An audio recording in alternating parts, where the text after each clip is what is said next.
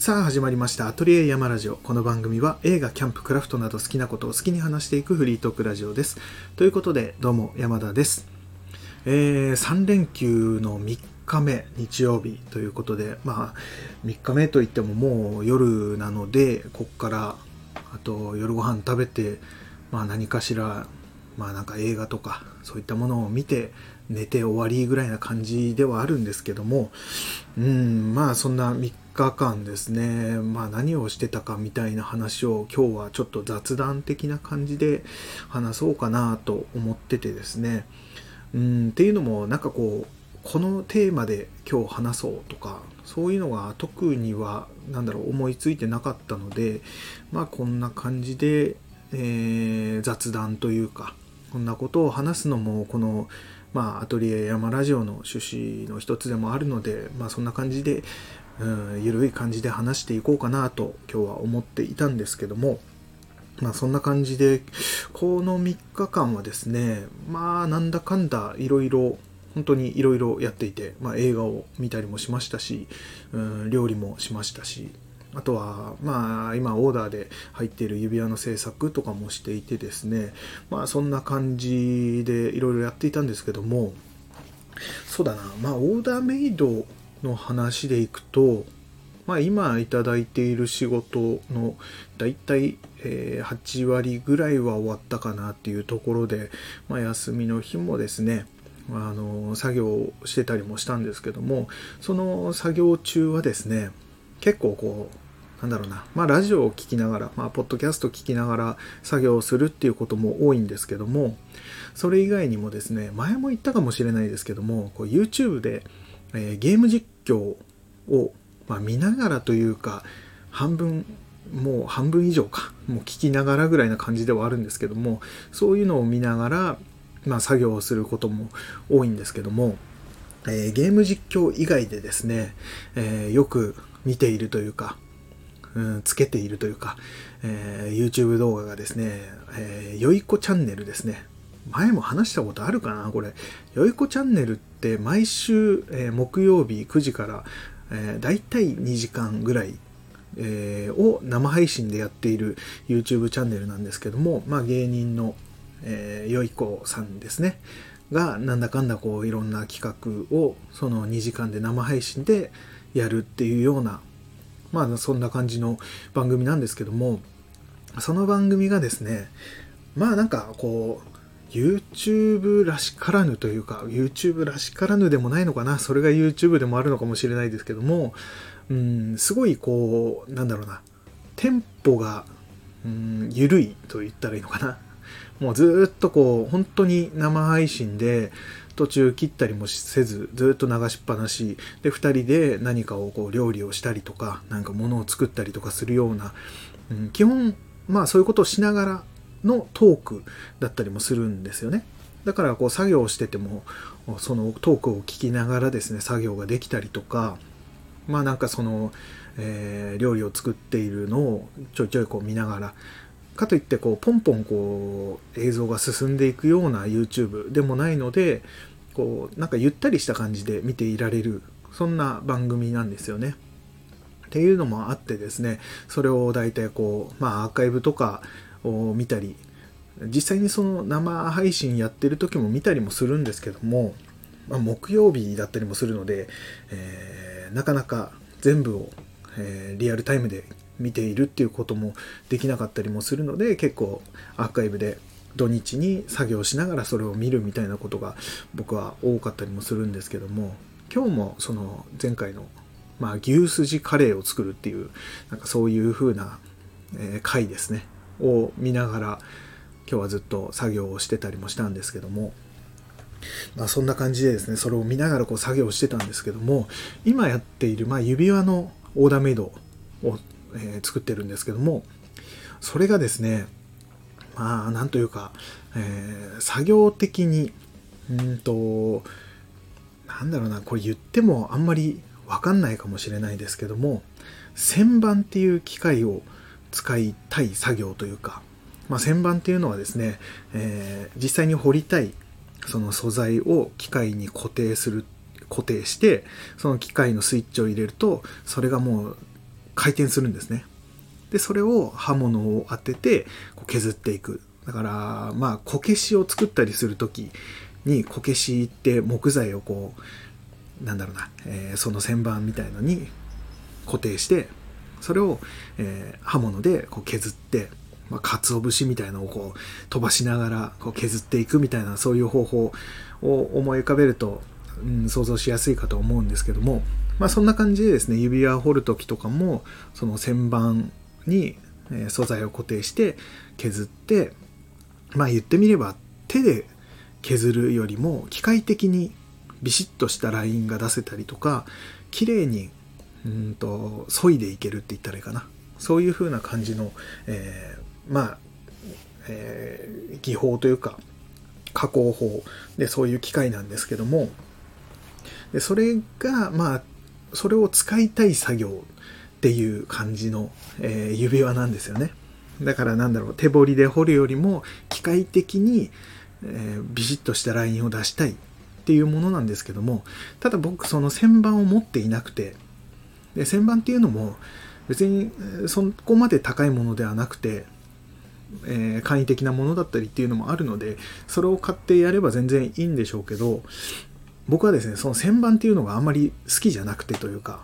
うんこれはあれですね単純に好みの問題なんですけども旋盤に素材を固定してそれに刃物をこう当てていって、えー、削っていくんですけども旋盤ってもうずっとこう回転している機械なんですよね。でそれに刃物を当てて削っていくんですけどもその刃物がこう噛んでしまう時っていうのがたまに、まあ、角度間違えたりすると刃物がこう素材噛んでしまってでパーンって飛んでったりすることとかがあったんですよね。前使ったことがあってその時にそういうのがあって。っていうのもあって僕そういうのがめちゃくちゃ嫌いで、うん、嫌いでというか怖くてですね。もうなんだろうな電動ノコギリとかもそうですね。電ノコとかもそうなんですけどもあれも自動でウィーンとこうノコギリが上下上下してるところに木を当てていくと切ってくれるみたいなものだと思うんですけどもあれも当て方間違ったりとかなんか変に扱うと、まあ、ノコの刃が折れてしまったりとかそういう風になるとノコの刃がポン飛んでったりとかああいうの怖いじゃないですか。だから僕あんまそれ使うのが好きじゃなくて、でも指輪作る時にそういう機会が欲しいなと思うこともあるんですけども、まあ、そんな時にですね、まあ、その旋盤を持ってなくても、まあ、簡易的にそういった旋盤みたいな効果を出せる彫り方というかっていうのがあってこれ結構なんだろうなまあ原型作る人だったら指輪とかそういったものの原型作る人だったら知ってる人も多いかとは思うんですけどもあのハンドリューターってうんと知らない人に、えー、説明すると一番分かりやすいのが、えー、歯医者さんが使っているあの先端がウィーンって回るやつですね。歯を削ったりする時にうん先端に何かこう先端の工具をつけてウィーンって回して歯を削る。まあみんな嫌いだと思うんですけどもあの音とか。まあそういう風なまあリューターっていうものがあるんですね、ま、それも指輪作りとかでもよく使うんですね。磨いたりとか削ったりする時に使うんですけども。あれを使うというかその旋盤代わりに使うんですけどもそこのリューター、まあ、回るものなのでそこの先端に、まあ、指輪を固定してですね回してやってそれに、まあ、えー、刃物を近づけてこうやっていくと、まあ、鰹節みたいにこう削れていくみたいな。まあ言ってみれば、うーん、なんだろうな、固定されていない旋盤みたいなものですね。だから自分の手でこう、なんだろうな、角度もつけられるし、まあ固定するのも自分の手で固定するような形になるので、なんだろう、あんまり歯がこう噛んでしまうことがないというか、何かが吹っ飛んでいくようなことがないというか、うん、スピードも自分で調整できるし力の入れ具合も自分で調整できる。ただもともとそういうふうな専門の旋盤に比べるとちょっとブレがやっぱり出やすかったりとかブレないようにするにはちょっと技術だったりとか慣れが必要だったりっていうのもあるのでうんそこまでこう綺麗なものを作ろうと思った時にはおすすめできるものではないのかもしれないですけども僕はずっとそれでやってきてるのでむしろそれの方がやりやすいというか、まあ、効率的に作業ができるっていうのもあってそのリューターにまあ、ワックスっていう、まあ、原型の素材ですね。それを固定して回してやってうんとスパチュラーとかそういったもので、まあ、刃物ですね。で綺麗にこう削ってやるっていう方がやりやすいのでそういうやり方をやるんですけども まあそういう風な感じのですねまあ技法というか、えー、工夫というかそういうのをやりながら今日も作っていたんですけどもまあなんとなくですねそういう風ななんだろうなこれがめちゃくちゃ一般的かっていうとそうではないとは思うんですけどもまあでもやってる人はよくやっているっていうようなやり方ですね、うん、ただこのラジオで話すほど話すほどというか話してもあんまりこうなんだろう、それを活用できる人っていうのはあんまりいないかとは思うんですけども、一応ですね、こう作業の工夫としてですね、えー、いつか僕のこのラジオを、まあこういう、こういった指輪作りをする、まあ、やり始めた人とかですね、あんまりこう、そこまでこう、いろんな技法を知らない人が、たまたまこのお話を聞いて、へえ、そういうありかやり方もあるんだっていうので、一つの気づきの、なんだろう、きっかけになってくれたらいいなっていうことで、まあ、一個の工夫としてちょっと話してみました。うん、まあそんな感じで今日はそういう感じでいろんな、えー、雑談をしていこうかなと思います。まあ一般の人からしたら全く必要のない話ではあったかとは思うんですけどもまあなんかそういう感じでいろいろ職人っていうのはそれぞれ一人一人こう工夫する技法だったりとか、えー、工具自分で加工して作る、えー、工具だったりとかそういうものをまあ、一人一人それぞれ、え、職人さんって持ってたりするっていうようなそういうふうなことがあるんですよっていうような話でした。まあそんな感じでですね、そういうふうな作業を、え、ここ3日間ちょこちょこやりながら、まあ大体7、8割終わってですね、もうちょっとで完成が見えてくるっていう感じではあるんですけども、あとですね、えっ、ー、と、ここ、えー、3日間でやったことをさっきも言いましたけども、まあ、映画を見たりえー、料理をしたりって言ってたんですけども映画を見たのがですねあと3本ぐらい見ましたね。3, 3本ですね。3本見ましたこの3連休で、うん、でですね、えーと、その3本というか本当は4本見たかったんですけどもちょっと時間的に難しかったので見れなかったんですけど、えー、4本ですね、えーこの間お話しした、えー、映画好きの友人からですね DVD を借りましてで、それが Netflix とかアマプラとかでも配信されていなかったと思うっていうので、で、おすすめっていうので、えー、DVD を持ってきてくれてですね、それをまあ見て、えー、今度なんか感想なんかをまた話したいなとかって思ってたんですけども、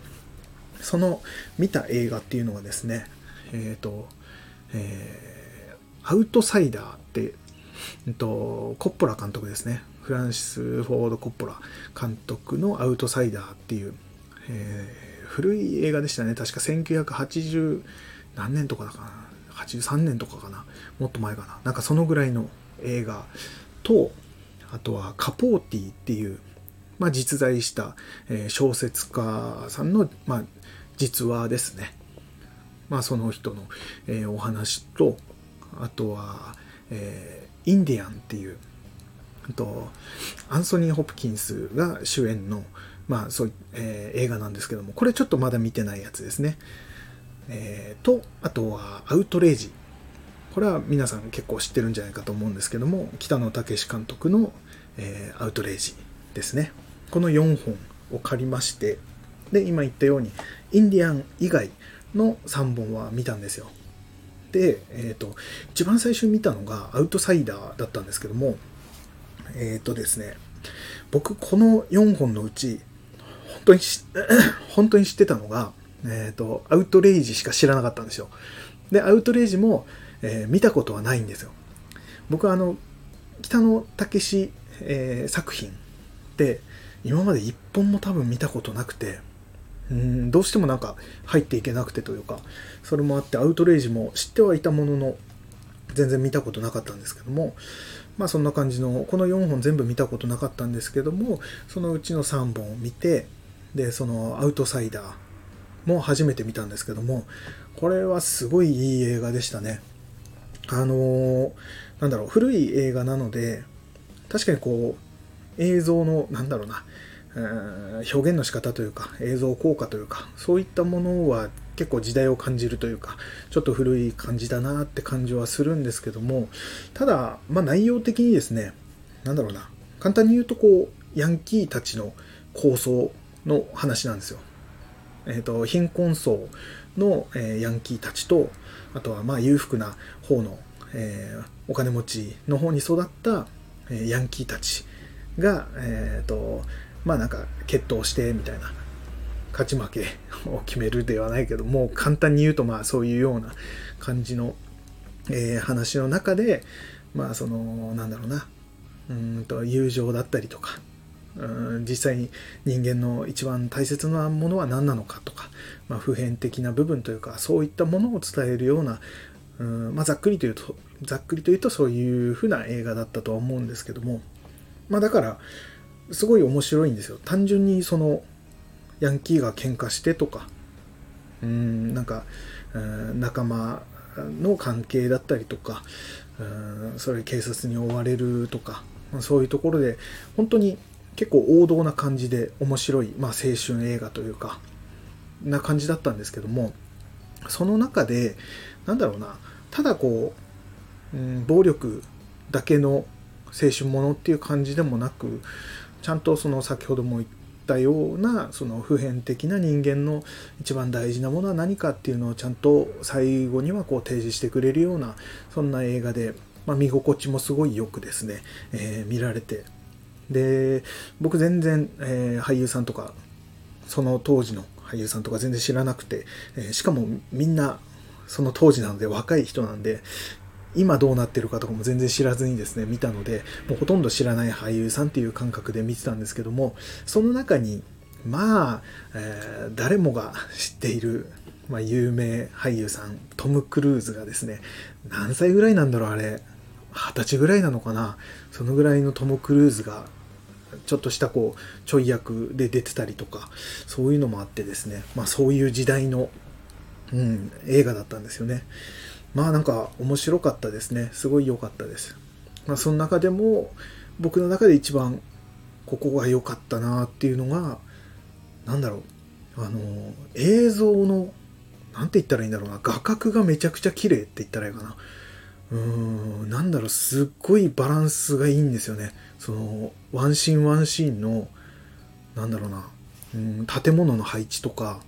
その景色とかのそのなんだろうな水平線というかのラインがビシッとまっすぐ出てたりとか建物がビシッと縦にラインが綺麗に入ってたりとかしかもその構図というかその位置がめちゃくちゃ良かったりとかうんなんかそういうところの美しさというかなんか見ててすっごい綺麗な映画だなと。そういうところがカチッとして。うんなんかそういうところがすごいなってなんか見てしまいましたね。なんか内容も面白かったんですけどもそれ以上に僕がその辺がなんかすごいなと思ってしまってうんその辺がすっごいきっちりしてる映画なんだろうなと思いましたね。まあなんかそういう風な映画ですごい面白かったですね。うん。あとはカポーティって映画がカポーティさんってあのえっ、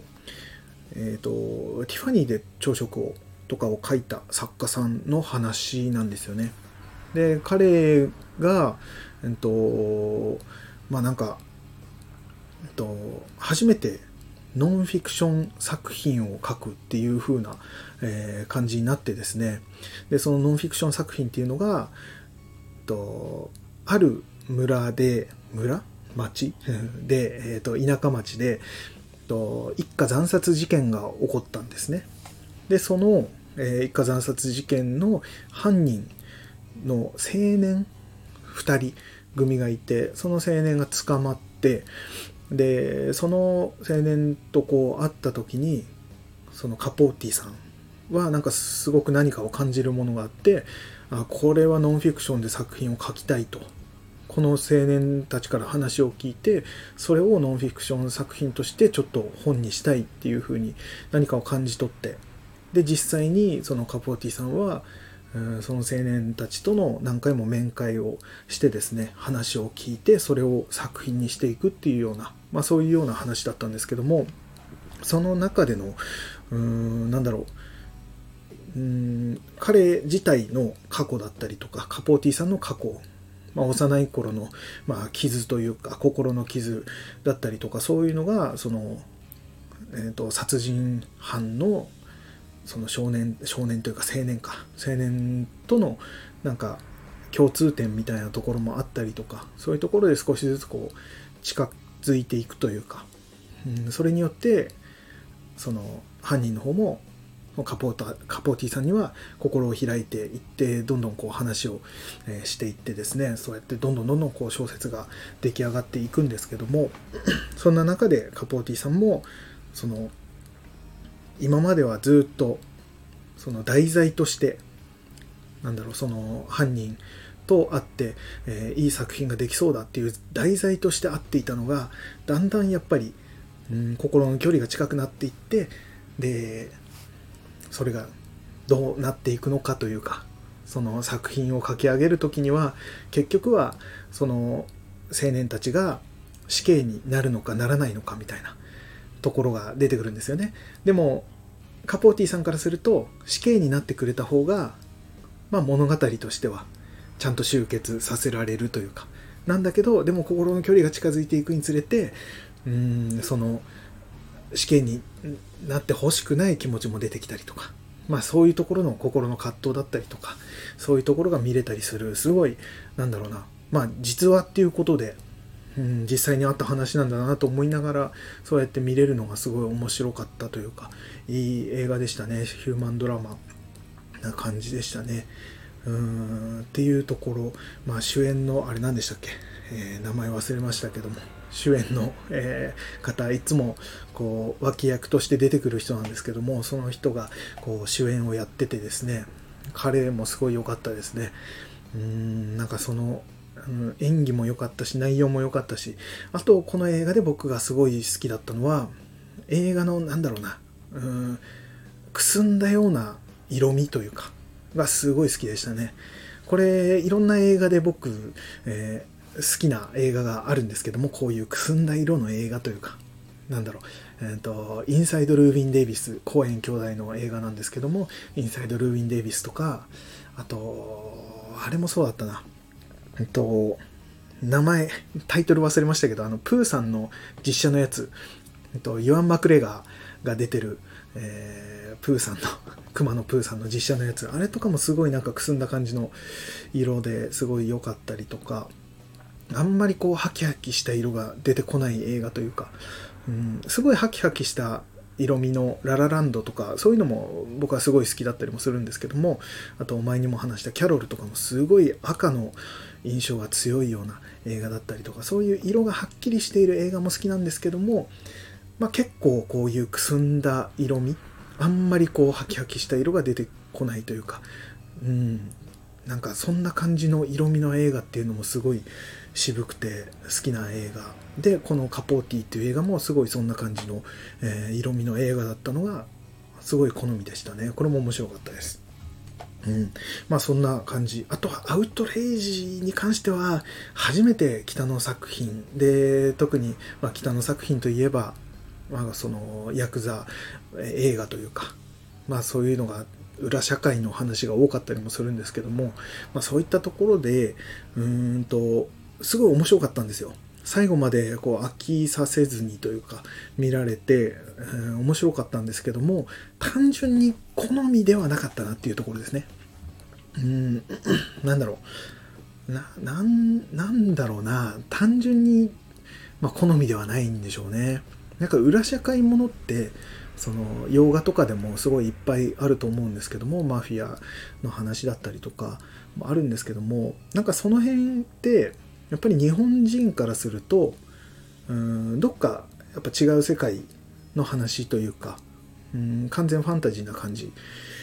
で見られるというかうんあんまりそこまでリアルじゃなく見られるというかやっぱり出ている人が日本人ではないとかいうところもあるんだと思うしもう映画の中の世界っていう感覚で見られる部分があるんだけどなんかその辺のアウトレイジに関してはやっぱり舞台が日本だったりとか出ているのが日本人だったりとかうんっていうのもあって結構身近に感じられてしまってというか。でヤクザものってうんあんまりこう見たい世界でもないというか、まあ、僕個人的なものではあまり見たい世界ではない。ちょっと暴力的な描写が多かったりとか、うん、っていうので何、て言うんだろうな。多分海外ものはどっかかっこよさを感じてしまうところが僕の中ではあるんでしょうね。あのウイスキーを飲むにしてもタバコを吸うにしてもやっぱり外人さんがこうやってるところがすごいかっこいいなみたいな。風に見られる部分でちょっと興味が惹かれる部分はあるんですけどもやっぱりどうしても日本人っていうところで見慣れているそれこそスーツ姿だったりとか、えー、特にまあおじさんたちが出ている映画だったりもするので、まあ、スーツのおじさんめちゃくちゃかっこいいっていう印象ってあんまりないんですよね。そういうおじさんもいるんですけどもかっこいいおじさんもいるんですけどもやっぱりイメージがそこまでかっこいいって感覚では見られないというかっていうところでそこまでこう興味を惹かれなかったりとかうんっていうのがあってどうしても好みにはなれなかったかなという単純にあの面白い映画ではありましたけどね、うん、ただなんかその辺北の、えー、作品というかを語るにはもうこれしか見てないので語ることもできないんですけども、まあ、一つ思ったのは このなんだろう日本のまあヤクザものを描く上で、えー、殺し方ですね。人を殺す殺し方のバリエーションがすごかったんですよ。そんなことやる？みたいなバリエーションがすごくて。まあその辺がなんかすごいとこだなと思っていて。うん、なんかそれだけで見るとそんな殺し方するかなとかそのヤクザがそういう殺し方今回この殺し方でいこうとか考えてるとか思っちゃうとなんかちょっとなんかなんだろうなリアリティに欠けるというかその感じはしてしまって、うん、ただそれが悪い部分なんじゃなくてそのリアリティに欠ける部分がなんか逆に良かったのかなっていうところがすごいなっていうなんだろうそれこそさっきも言った外人さんのやるうーんそのマフィアのものは日本人からするとリアリティがあまりなかったりとか、うん、極端に言うとファンタジー的な、うん、なんだろう映画の中の世界っていう感覚で見られるっていうところが、まあ、このアウトレイジは日本の映画でありながらもなんだろうその殺し方がちょっとありえなかったりとかあまりこう考えられるものじゃなかったりとかっていうところでちょっとこう現実味を、引き離してくれるというか、うん、そこによってファンタジー感を出してくれるというかっていうところで、まあ、映画の中の世界だなって思わせてくれるような見せ方になってるのかなとかって思うと、うん、それはすごいなと、まあ、勝手な僕の解釈ではありますけども、うん、あんまり身近になりすぎないっていう感じがあって、まあ、すごかったなとは思いました。うんただやっぱり日本のおじさんかっこいいはあまりなれなかったですね。うんっていう感じでしたね。まあそんな感じで、ただまた次のその何作かありますよね、アウトレイジも。いや、それもちょっと見てみたいなとは思いましたね。うん、まあそんな感じでこの3本ですね、えー、この休み中に見て面白かったなと思って、うん、そんな話をまた、えー、その友人と会った時はちょっと話したいなとかって思ってましたね。でですね、その、まあ、夜中だったんですけども、えっ、ー、と、夜中でもないな、夜か、夜ご飯を、えー、作りまして、昨日の夜ご飯ですね。で、ちょっとした料理をしたいなと思って、がっつりした料理ってなると、ちょっと食材とかいろいろ探してきたりとか、するとですね、この3連休ぐらいだと、ちょっと食材使い切れずに余しちゃったりとか悪くしちゃったりっていうことがあるので、最近あんまりこう頻繁に料理もしてなかったので、なんかがっつりした料理っていうのをするってまでは慣れなくてというか、まあ週に1回か2回ぐらいしか、この2回かぐらいしかこのアトリエに来ることもないのでここで食材をいっぱい買っちゃうと悪くしちゃうだけなのでっていうのでちょっと簡易的な料理をして食べたいなと思ってなんかなんか夜ご飯って言ってカップラーメンだけとか、えー、コンビニ弁当だけっていうのもちょっと味気なかったりもするのでなんかこうひと手間加えたような料理をしたいなと思ってですね。まあスーパーに行ってうんとマッシュルームとですねえー、牛豚合いびき肉とですねあとはレトルトのミートソースを買ってきてであれですね。まあ写真にもあるんですけども今回載せている写真にもあるんですけども、えー、赤ワインですね、まあ、安いあの、コンビニとかでも売ってるアルパカっていう、まあ、チリワインですね。あれ僕あんまりワイン得意 得意じゃないというかあんまり知らなくて好きで飲むことは飲むんですけどもあんま知らないので、えー、とりあえずなんか一時期話題になりましたよね。安くてうまいみたいな。それでよくアルパカの赤ワインを買うんですけどもそれも買ってきてですね。でそれを使ってちょっとボロネーゼかなんかを作りたいなと思ってですね、えー、まあ本当に簡単にもともとそのレトルトのミートソースも買ってきてるのでえっとそれにちょっと加えて一手間加えて少しこうなんだろうな肉の感じを増したというか肉の脂をプラスしてで赤ワインで香り付けした、えー、ボロネーゼみたいのを作ったんですねまあほんとシンプルですね本当に、えー、ニンニクで香りを出したオリーブオイルですね。に、えー、ちょっと分厚めに切ったマッシュルーム、しかも結構な量をですね、炒めてき、えー、マッシュルームも結構油で炒めると香りが出るんですよね。うん、っていうのもあって先に炒めてですね、あとは合いびき肉もできるだけ、まあ、形残るようにあんまりほぐしすぎないように加熱してですね、うん、で、え、ちょっと多めのまあワイン1杯半2杯分ぐらいかなの赤ワインをドブドブと入れてでそれでそこに、え、あれですねそのミートソースもともと売っていたレトルトのミートソースを加えてで生パセリを突っ込んでですねまあ炒めるとそれなりに美味しい感じの味になるんですよ。結構肉からも油が出て、えー、美味しかったりもするので、そんな感じの、ね、ボロネーゼを作ってですね、食べたらめちゃくちゃうまくて、うわ、久しぶりだなと思って、たまにこう食べたくなってボロネーゼを、えー、作って食べたりもするんですけども、まあそんな感じで、で、赤ワインをですね、残った赤ワインというか、残ったといってももう半分以上ですよね。うん、もうほぼ飲むために買ってきたような感覚でもあるんですけども、まあ、そいつをですね、えー、1本開けて、えー、パスタ食べてでその後ビール飲んでみたいな感じで、えー、昨日の夜は1人でまあ、酔っ払ってですね、映画を見ながら、えー、酔っ払ってたんですけども、それこそあれですよ、えー、アウトレイジを見ながら、アウトレイジ見ながら飯食っちゃダメですね。あれ見たことある人はわかると思うんですけども、あの 食欲はなくなりますよね。基本的にその人の殺され方とか、結構痛々しいシーンとかあったりもするので、しかも赤ワイン飲んだりとか、あの、ボロネーゼ食べたりとか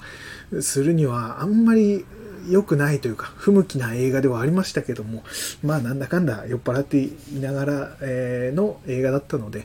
普通に見られてですね、楽しいなと思いながら見て、で、えー、見終わった後にですね、